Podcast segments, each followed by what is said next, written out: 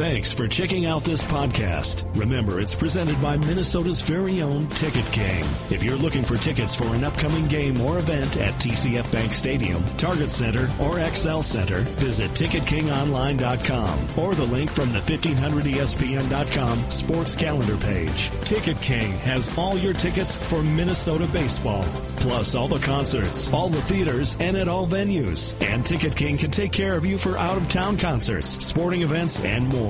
Call 612-341-4141 or visit TicketKingOnline.com. I can't tell you how much I enjoyed saying touch 'em all. Way back and gone. Touch 'em all, Joe Mauer. And now these guys are making it relevant to this year's Twins. Now, our two resident hardball nerds will attempt to touch 'em all on the week's news surrounding the Twins in MLB.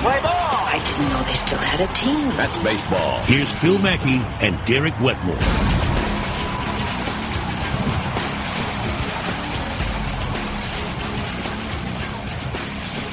But the problem is, if people, I, I did, a, I think I told you this. I did a podcast with Cheryl Reeve a few months ago for How to Live a Cool Life. I remember.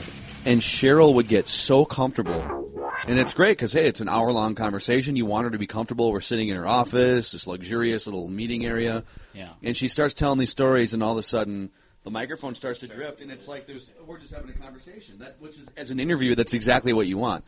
But then I so now I'm thinking, oh my gosh, I gotta, I, I want to listen to her, but I gotta pod the levels up and up and up and up and up, and then I have to tell her put the microphone back in front of your face without saying it. So How cool would it be to have a podcast which requires nothing but hosting from you?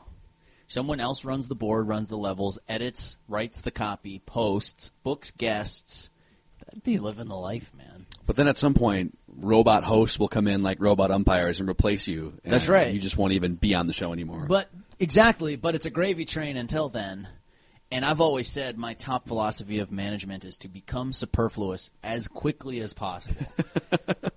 Make sure this ship runs on its own without your guidance, and then you've won. now you said management, right? Correct. I think you mean ownership. No. Because if it's management and someone discovers that you're actually not doing anything Correct. to earn the money that you're making as a manager, then they can fire you. That's But at- my second principle of management is to once you've built that structure in which you're not really needed or relevant, try and spend all of your time and energy convincing other people that in fact you are still necessary to the cause. You're still a cog in the machine. Is this all one long analogy to describe Michael Tonkin in the Twins bullpen right now? Listen, it may look like I don't belong here, but I'm really the one who put this whole bullpen together.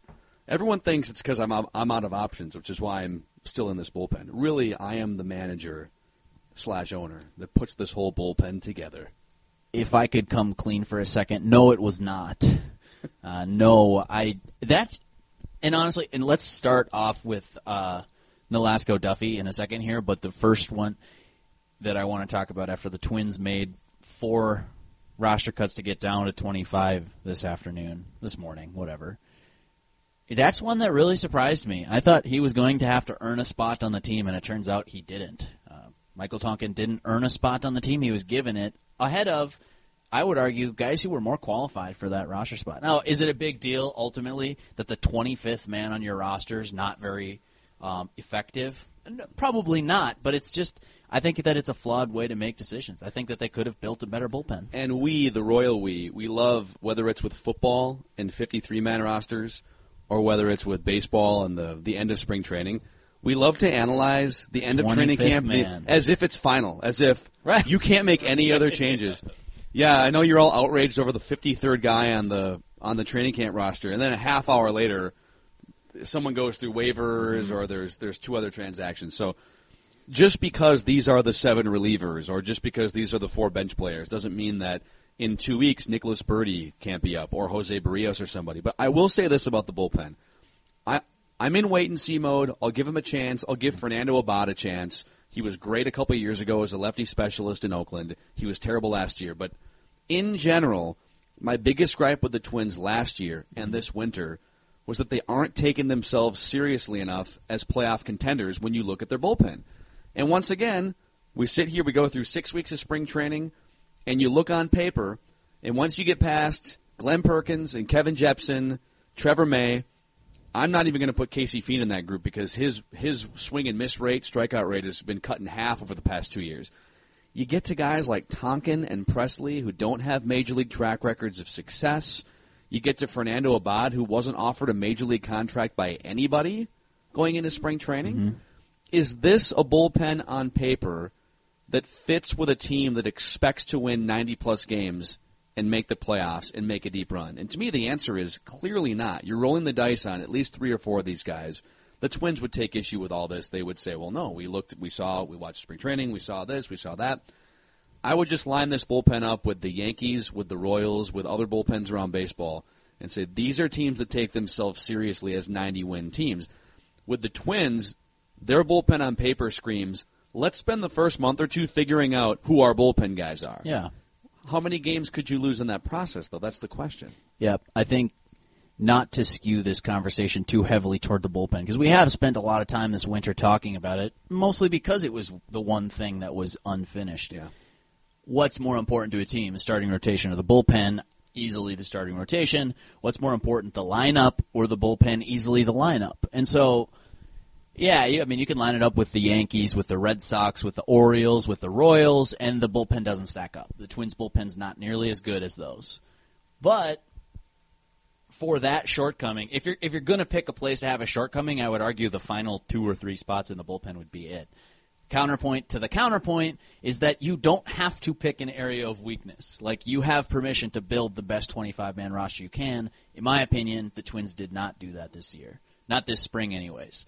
Um, that that does sort of dovetail into the conversation about Ricky Nolasco, and let's not get too granular with it in Nolasco v.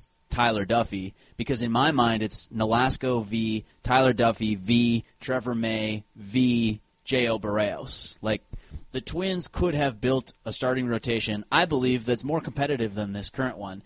With that being said, I don't really take a big issue with any of the moves individually that they chose to make their, their starting rotation. Well, the question I saw pop up, and it's it's a valid one to ask. Mm-hmm. Now that you know how much of a plotting one-on-one matchup it was at the end with Ricky Nolasco and Tyler Duffey, both just getting shelled. And in Ricky Nolasco's case, he was facing A ballers a couple days ago, or I guess it would have been yesterday if Mm-hmm. Monday. you're listening on on the Tuesday we're recording this. He went down the street and faced A ballers and had trouble getting out of innings, and he's the one that was left standing because Tyler Duffey, who was told at the beginning of spring training, and the media was told this, all you have to do is not get hit by a bus or have a seven and a half earned run average in spring training, and the job is yours. hey, He- you didn't get hit by a bus. But part B was don't have a seven and a half earned run average. Um, the question I've heard, and I think it's logical to ask this, is well, should the Twins have waited longer on Trevor May? Should, should Trevor May have won that fifth starter job? I think the bullpen needs Trevor May more than the starting rotation right now. And you and I might disagree on that, but No, I think I'm- we're we're on the same page. I don't think everyone has kind of given up on Ricky Nolasco. I'm by no means crowning Ricky Nolasco as a viable starter for 30 starts, but if put it this way, if Mike Pelfrey could pitch a sub three earned run average for three months at the beginning of last year, I would argue Ricky Nolasco has a better track record in his career than Mike Pelfrey. So it can be done. A pitcher can get hot. Could he get hot and you trade him in a couple months? That'd be the best case scenario at this point. But For sure. no matter what, I think Trevor May has to be in your bullpen until you figure out who some of those other guys are. I think long term May's a starter, but I don't disagree with the fact that the bullpen needs a strikeout right hander. Um, May might be their if Glenn Perkins is healthy, Trevor May might be their second best reliever. I know everyone when they're listing the bullpen mentions Kevin Jepsen's name first, and part of that is because he was great down the stretch.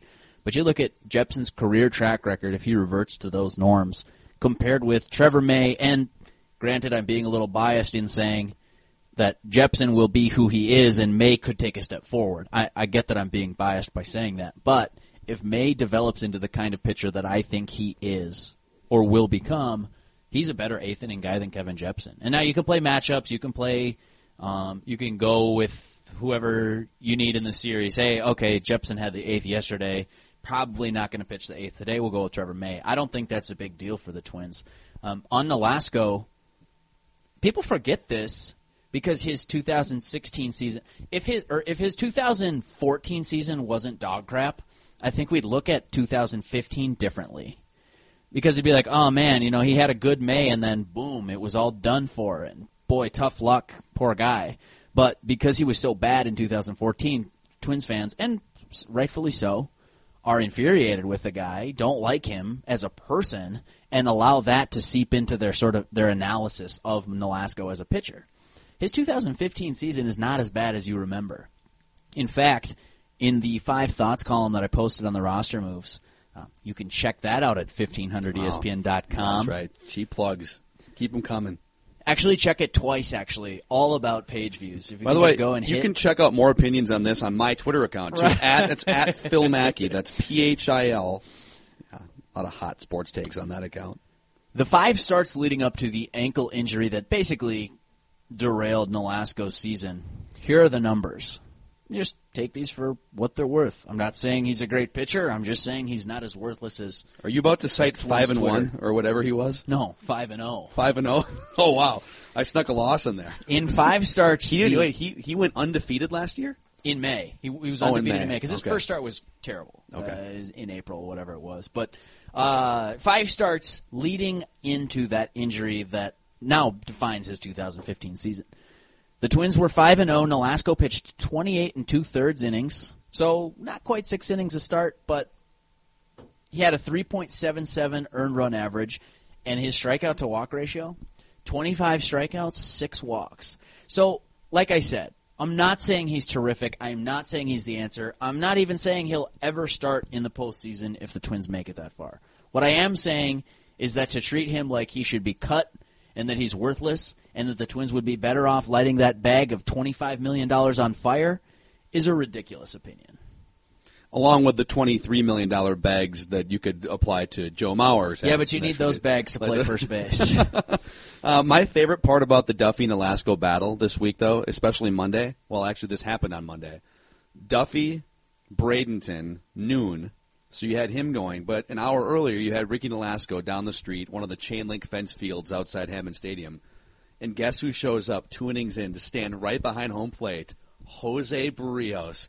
Just making sure that Ricky Nolasco knows, even if you win this spot, it's mine in three weeks when the service time thing straightens itself out.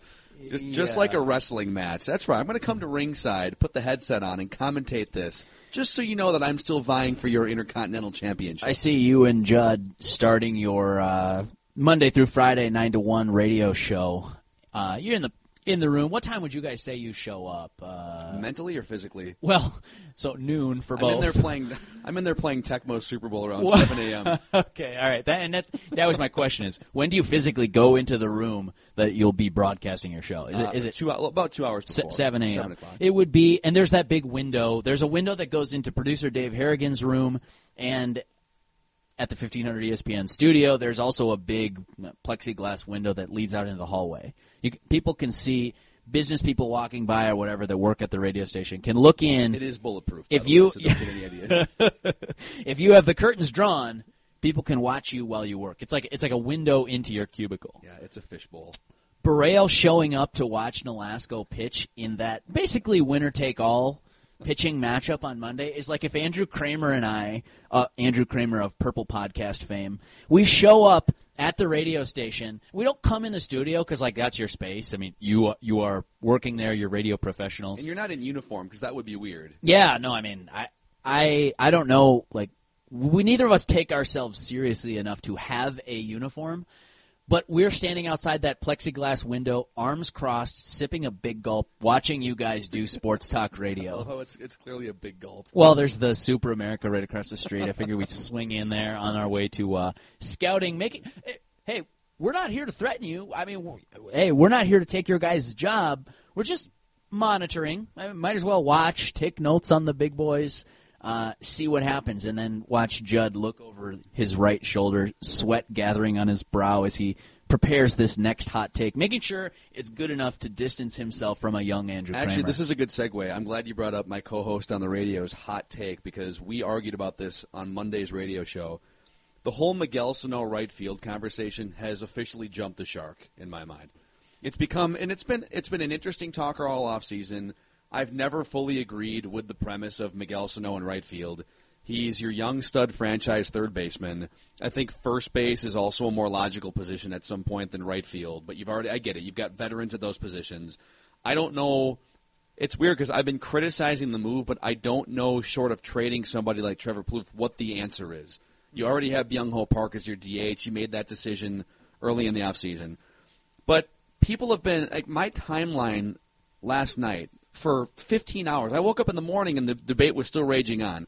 Judd wants Mauer in right field. Other people want Trevor Plouffe in right field because he's played corner outfield before, before they figured out he was a third baseman. Like you can't, you can't. Miguel Sano, he's going to get injured. He's going to, you're going to piss off your franchise player. Two things. We're going to put this conversation to bed in my mind. I mean, the, the argument is over with these two things. Number one, it's very simple. If you want all those bats in the lineup, you want Mauer in the lineup, you want Plouffe, you want Byung Ho Park, you want Sano, someone's going to have to pretend that they're a right fielder someone's going to have to stand out there like a cinder block with a glove attached to it. At least buy Yes. an outfield glove. Somebody, whether it's you can, if you want to argue Mauer should go out, Plouffe, none of them will be good right fielders. So you're you're consciously sacrificing a defensive position for the sake of loading up your lineup, and you're hoping that you can outscore the deficiency in right field. Mm-hmm. So that's that's part one. The other part to it, which is this Minnesota sports fan insecurity, and I I've been here for 30 years. I've lived it. I've I've been guilty of it at times myself. You don't want to make him mad because he might leave like David Ortiz. My good friend Mike Grimm, friend of the radio station, Gopher football, basketball play-by-play guy, previously worked at KMOX calling pre and post game St. Louis Cardinals, early 2000s. And he points this out. I knew that Albert Pujols played a couple different positions, but in his rookie season, age 21, Albert Pujols played equal amounts of games, 40 or 50 games, left field, right field, first base, third base. He won the Rookie of the Year in the National League. He didn't miss a beat. He didn't get mad at the organization. He was there for 12 years before he finally went and signed in free agency his second time around mm-hmm. with a contract. It didn't fray the relationship. It was just, hey, for now, there's a couple veterans over here. I think Scott Rolen was playing third base. Uh, they had somebody at first base that they liked as a veteran. So you, as the young guy, even though you might be the best player, you're going to go play somewhere else for now, and then we'll move you out of the corner outfield spots. By the way, Pujols, 6'3", 240, 250 pounds, not quite as big as Sano, but a pretty big guy. So I'm just, I've gone from, I don't really get this. I don't know what the Twins are doing to, okay, whatever. Like it's, they're going to put a non-rangy right fielder out there. It's either going to be Sano or Plouffe. You might as well only have one guy changing positions mm-hmm. than everybody changing positions. I'm so sick of arguing over the right field thing. Go out, hit bombs, stay healthy, and see if you can outscore the deficiency in the field. This is an oversimplification, but I want to ask you a question. I'm curious. I'm surprised. There are a lot of things that we talk about on the podcast that I sort of know how you're going to think about it. We've talked about baseball enough in the past. We, you know, when we used to do the podcast at your place, we'd watch Sunday Night Baseball like pretty much every week during the regular season. So like I, I think that I get how you view baseball, or like I see the prism that you see it through. We're like if- a married baseball couple. yeah, exactly. Even if you don't, we're always finishing each other's sandwiches. Even if you don't um, see, eh, like if we don't see it the same way, I think I at least have this like sort of baseball empathy that I see how you are going to see it. But I genuinely don't know the answer to this question. In the NBA, I view people say there's five players on a team. I almost view it like there are ten positions to fill on a team. You have to fill two wing positions on offense, and you have to stop two wing scorers on defense. You have to have a center or front court. I don't know it's necessary you have a center, but whatever. Front court players and a point guard, and you also have to stop the opposing point guard, front court wings. Sure. Do you view it the same way in baseball that there are what would the math be? 18 positions? Uh 17 positions in the American League, I guess. No. 18 positions because you got the DH that bats and Wait, where are you getting the number 18 from? so I'm saying you've got 9 positions in the batting order. So that's 9 positions you have to fill. Offensively, you have to fill the first spot and first base. You have to fill the second spot and second base, blah blah blah blah blah. Okay. And then defensively, you have to do the same thing. So now I'm double. I'm second guessing myself. I think it is 17 positions because you don't need to. I'll stick with you on this one. You don't need to field a spot in DH. Do I you think I view, know where you're going here. So Do you view baseball through the prism of there are 17 spots that need to be filled up, and in some cases, most cases actually, most teams are only going to have like 14 or 15 of those spots filled. Um, I, I see where you're going. It's a roundabout way. I, I didn't really get the 17 or 18 thing at first, but the way I look at it, I'll, I'll take your basketball analogy a step further. The Golden State Warriors, before they became championship level good, were just offensively good. And so they led the league with 108 points per game or whatever it was. But they also allowed 105 points per game. So every game they played in was higher scoring. They decided, you know what, we probably could swap out one of these sharpshooting three pointers for a defensive specialist, and we would then not allow 106 points per game anymore. Maybe we're then only allowing 100 points per game. But then they wouldn't score as many. So Miguel, think of Miguel Sano as the power forward, if he's playing right field, anyways, who's going to go for 25 and 14 with three assists almost every single night.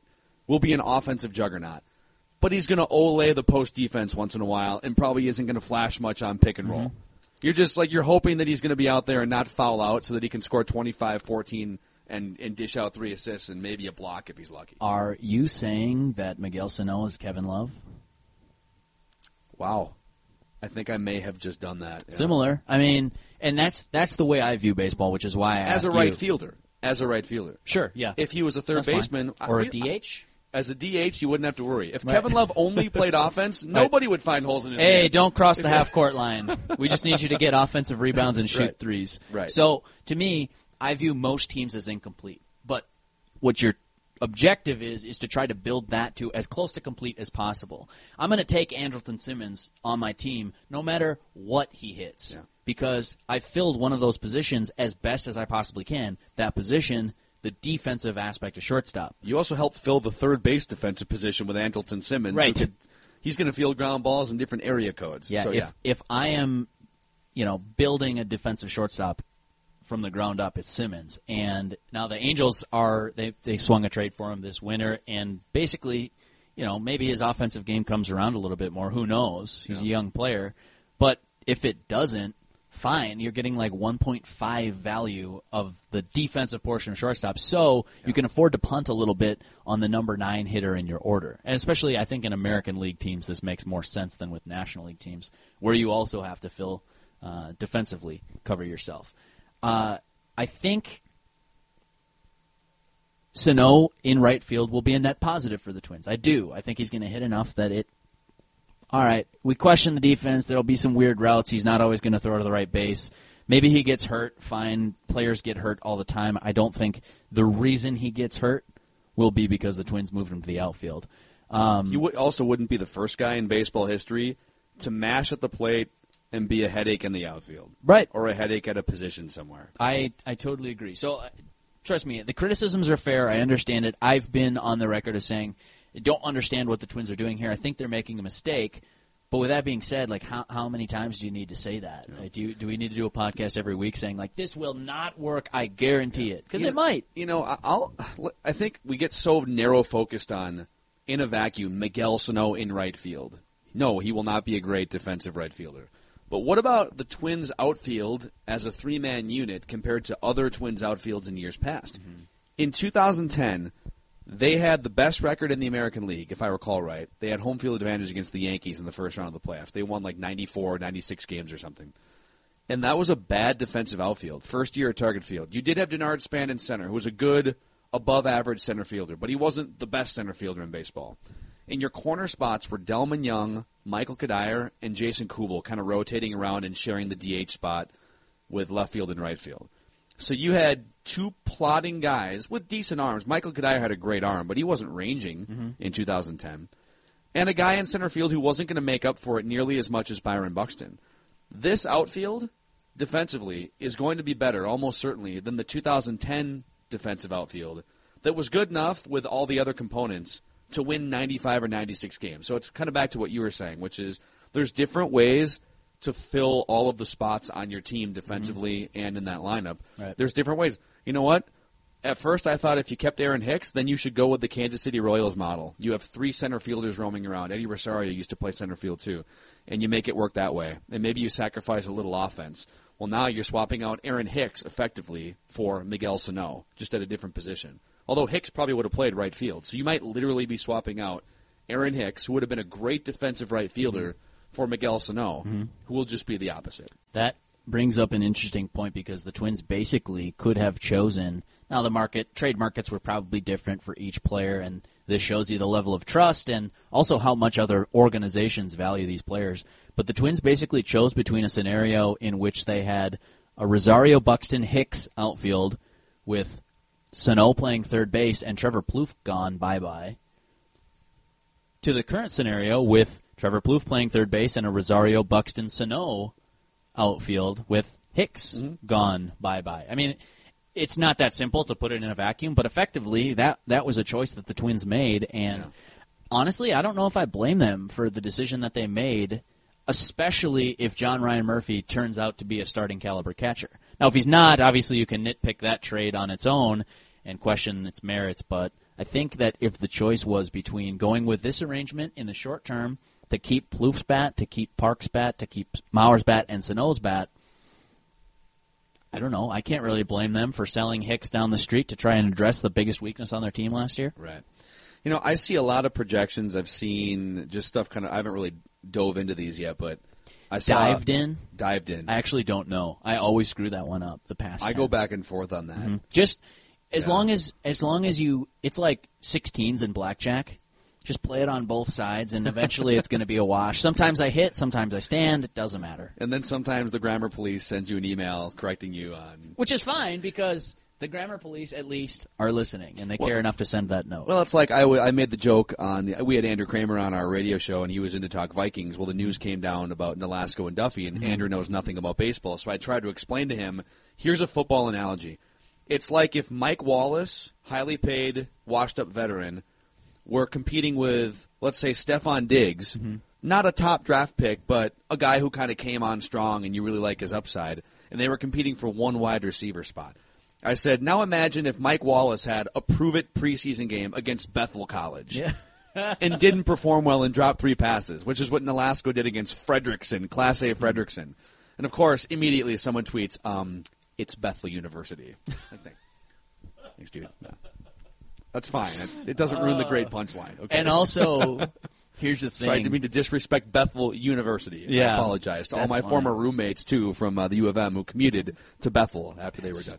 That's really funny. Uh, yeah, the and that that dovetails into a conversation about how we take things so seriously. We talked about that last week, right? About we take ourselves so seriously in this society. I feel like specifically on Twitter, they're like there are there's this idea that if something's um, I'm trying to trying to phrase this as best as I can off the top of my head.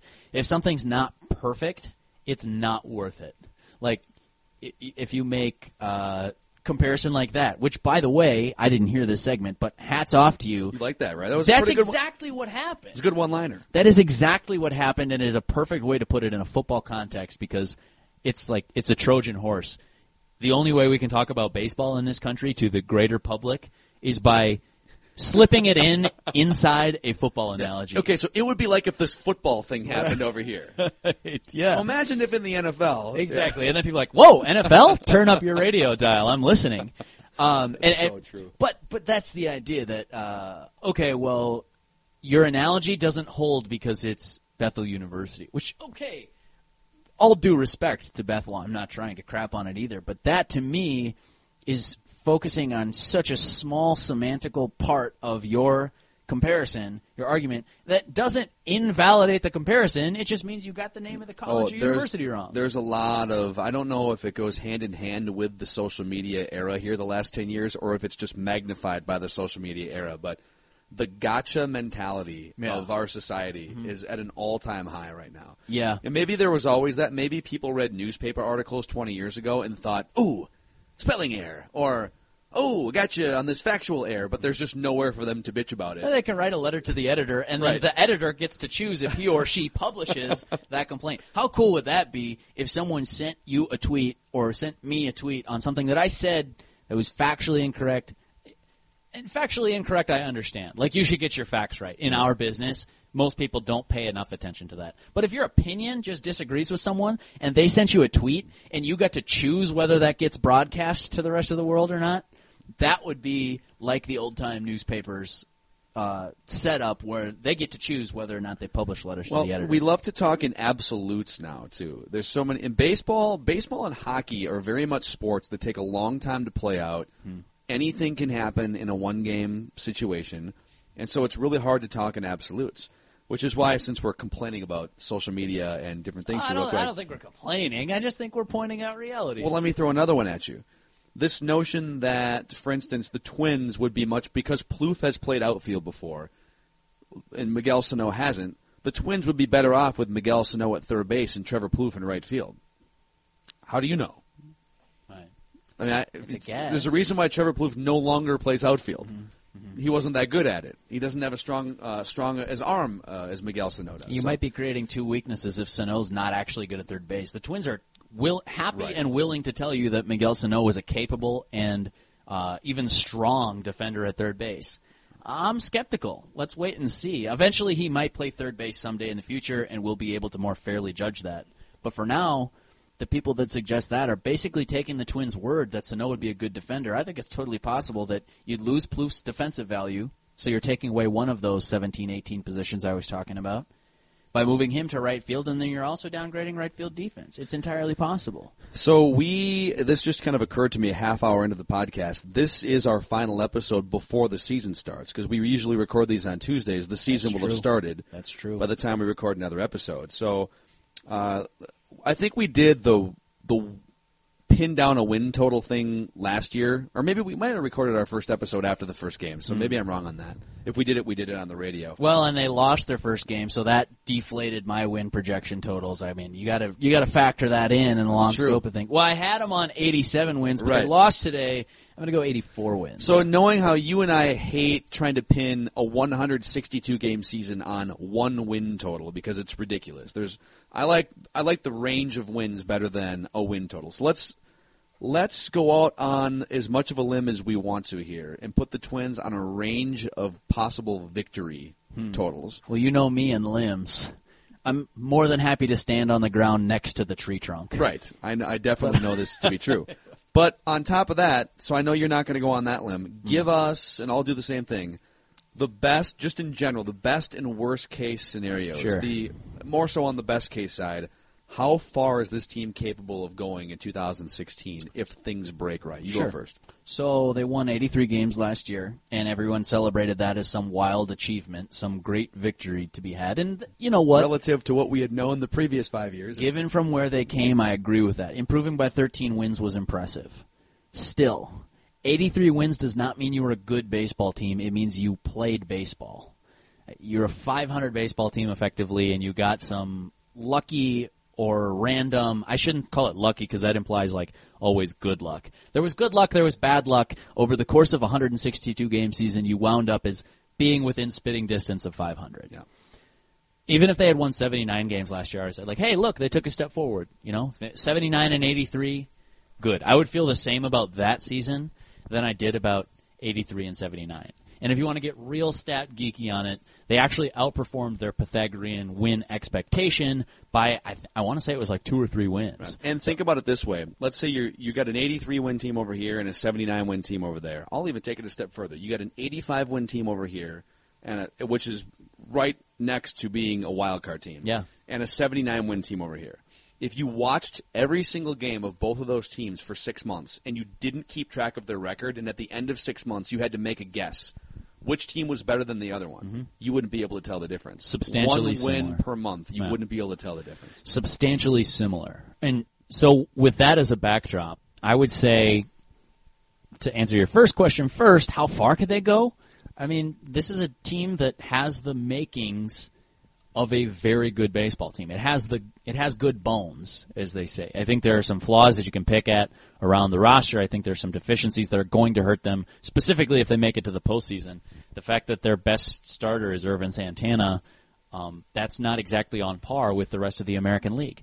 With that being said, baseball's random. Anything can happen in a five, seven game series. I wouldn't be surprised if this team was playing in the American League Championship Series. With that being said, Look at you right now. I also wouldn't be surprised if they missed the postseason entirely. That that wouldn't surprise me even a little bit. So, a win range. I'm going to say that this team bottoms out as a 76 win team and maxes out at an 89 win team, I think. I'd be very surprised if this team won 90 games, barring some sort of like. Um, here's the one thing I will say about that: the cha- the team could change on July 31st. This team could put itself in a great position and go get, you know, to use a Royals example, Ben Zobrist and Johnny Cueto, and then suddenly you could be looking at a low 90s win Twins team. But the current roster, the way it's assembled, I don't see it winning 90 games. That could still be enough for a wild card. Heck, it could be enough to win the American League Central. I don't think so, but it's possible. So I guess circular, circling back to uh, what you were asking for a range, give me 73 to 89, somewhere, somewhere in that range. All right, so I laugh at you, but here's my answer. I've come around to I, ordinarily I would pin it down. No, it's going to be it's going to be this exact win total. But I just mm-hmm. think that's such a there's so many things, especially with this team, that could happen. The pitching staff is full of guys in the top three, anyways. Who? Well, I'll just go with Ervin Santana and Phil Hughes, who could. It, those are two Jekyll and Hyde starting pitchers. If they both click at the same time, you've got two guys who can carry a rotation, and all of a sudden, maybe now you have a top ten rotation. Mm-hmm. They could both soil themselves, just like they have a few times in their careers. Figuratively speaking, right? No, I mean literally soil themselves That'd in be- front of forty thousand people. Man, that'd be weird. Yeah, it would be embarrassing. And Well- and they likely wouldn't finish the start, which would really deplete the bullpen too if that happened. You'd really need a long reliever in that case. So I, I'm going through. Byron Buxton has such a wide range of what he could give you. He could give you zero wins above replacement. He could give you eight wins above replacement if he clicked like the five tool player that we think he might be at. I'd be point. surprised if he's eight this Well, year. Well, I would too. I'm right, just saying. Right. But his his ability to carry a franchise could start as soon as age 22. Correct. It could start just like Mike Trout's did, or just like. Bryce Harper. I agree with that. So with with all of this uh, being said, I'm with you. It wouldn't shock me if it was mid 70s. I think if this team went 75 and would it be 75 and 87, I guess. I would say that's really disappointing. But well, Phil Hughes must not have pitched well, and Byron Buxton still can't figure out how to hit breaking balls or lay off of them. It also wouldn't surprise me if they won something like 92 games. So I'm I'm putting them on almost a 20 win range of what's possible this year. Weird. Nothing within that range would shock me. Weird. So I am coming around to the Derek Wetmore Zen-like way of analyzing baseball. I think that I'm going to replay at the beginning of this podcast the fact that you laughed at me for picking such a wide win and then or a wide uh, range of possibilities, And and, then wider range? seconds later expanded that range of possibilities. So here's where I will I will one up you and maybe push all of my chips in the middle here. Especially if this team is in contention sometime in June or July.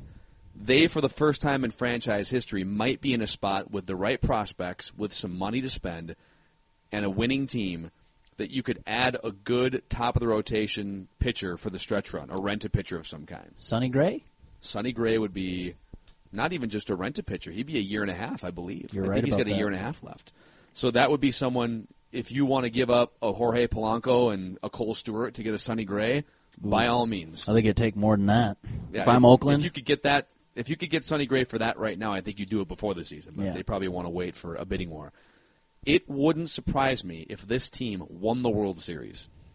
I think this team, if they add a piece, if they add a piece at the trade deadline, and Byron Buxton is clicking, and Miguel Sano is not injured, and uh, isn't suffering from too much of a sophomore slump, once you get to that sort of 88, 90, 92 win stage, and, and then you can add somebody like the Royals did in Johnny Cueto, who was lights out in the postseason a couple times.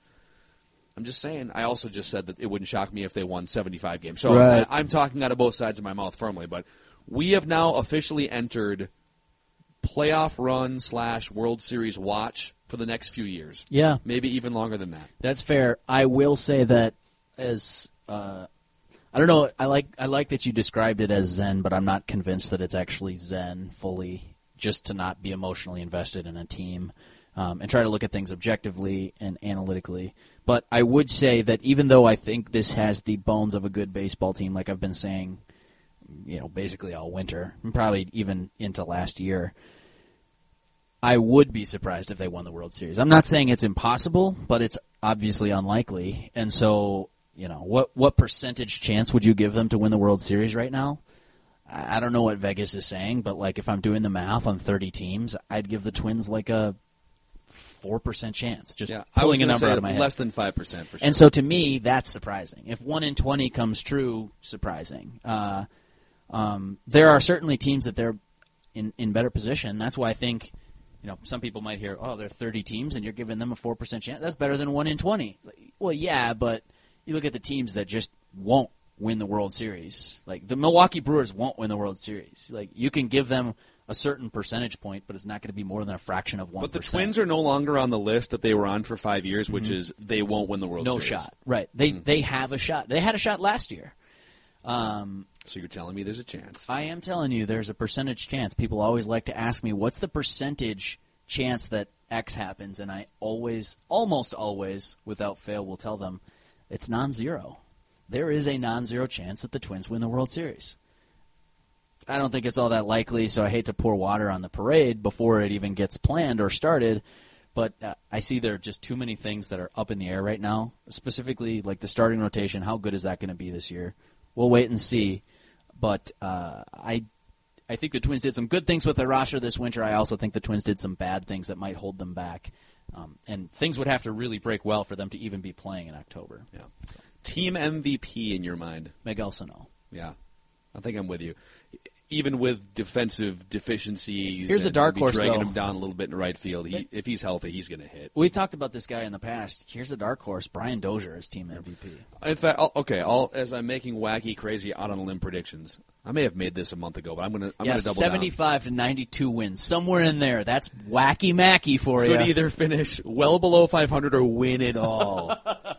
wacky Yeah, Mackey right. strikes again. In fact, I should be a tarot card. I should be a palm reader. Okay, so I'm sensing you have a family. Yeah. I I'm reading your palms here and I think that one day you will either be extremely wealthy or you might be hit by a bus walking out of this reading. So I'm sensing that you've had someone close to you, perhaps in your family, that's had cancer before. Right. Oh, you're really playing the percentages with that one, Miss Cleo. I think there are three players on this team right now within a three to five year, let's call it a five year window, that have the ability and play and or play the position necessary to win an MVP, an American League MVP. Sano and Buxton. Buxton's not there yet. Uh, Sano is getting close to that point if he hits like he did last year and whatever. He's he's in that window. Brian Dozier is the other one. I feel like I brought this up with you a while back We've on this talked podcast, about it.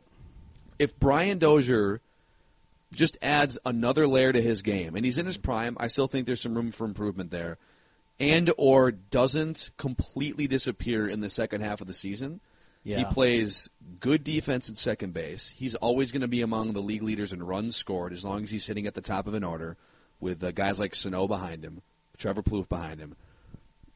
The voters, some of this is me thinking in terms of what would the what would the voters It's say, like Oscar nominations, but right? voters love guys who score a ton of runs and guys who have a chance to hit 30 bombs at a non-premium or at a at a non-premium offensive position, I should say. Sure. If Dustin Pedroia, like he's done before, puts up numbers comparable to a first baseman or a DH or somebody, it gets more attention because you offer value at second base. So I will be surprised on Dozier. In fact, if listeners want to hear that episode of the podcast, I think it was something about, um, you know, go to the Touch 'Em All page wherever you subscribe to it, and if something like Brian Dozier holds the key for 2016 or something like that. We talked a lot about Brian Dozier, his new approach to hitting, what Phil thinks is the potential ceiling, and the reasons that I'm skeptical is basically if I had to summarize our 45 minute episode in a nutshell.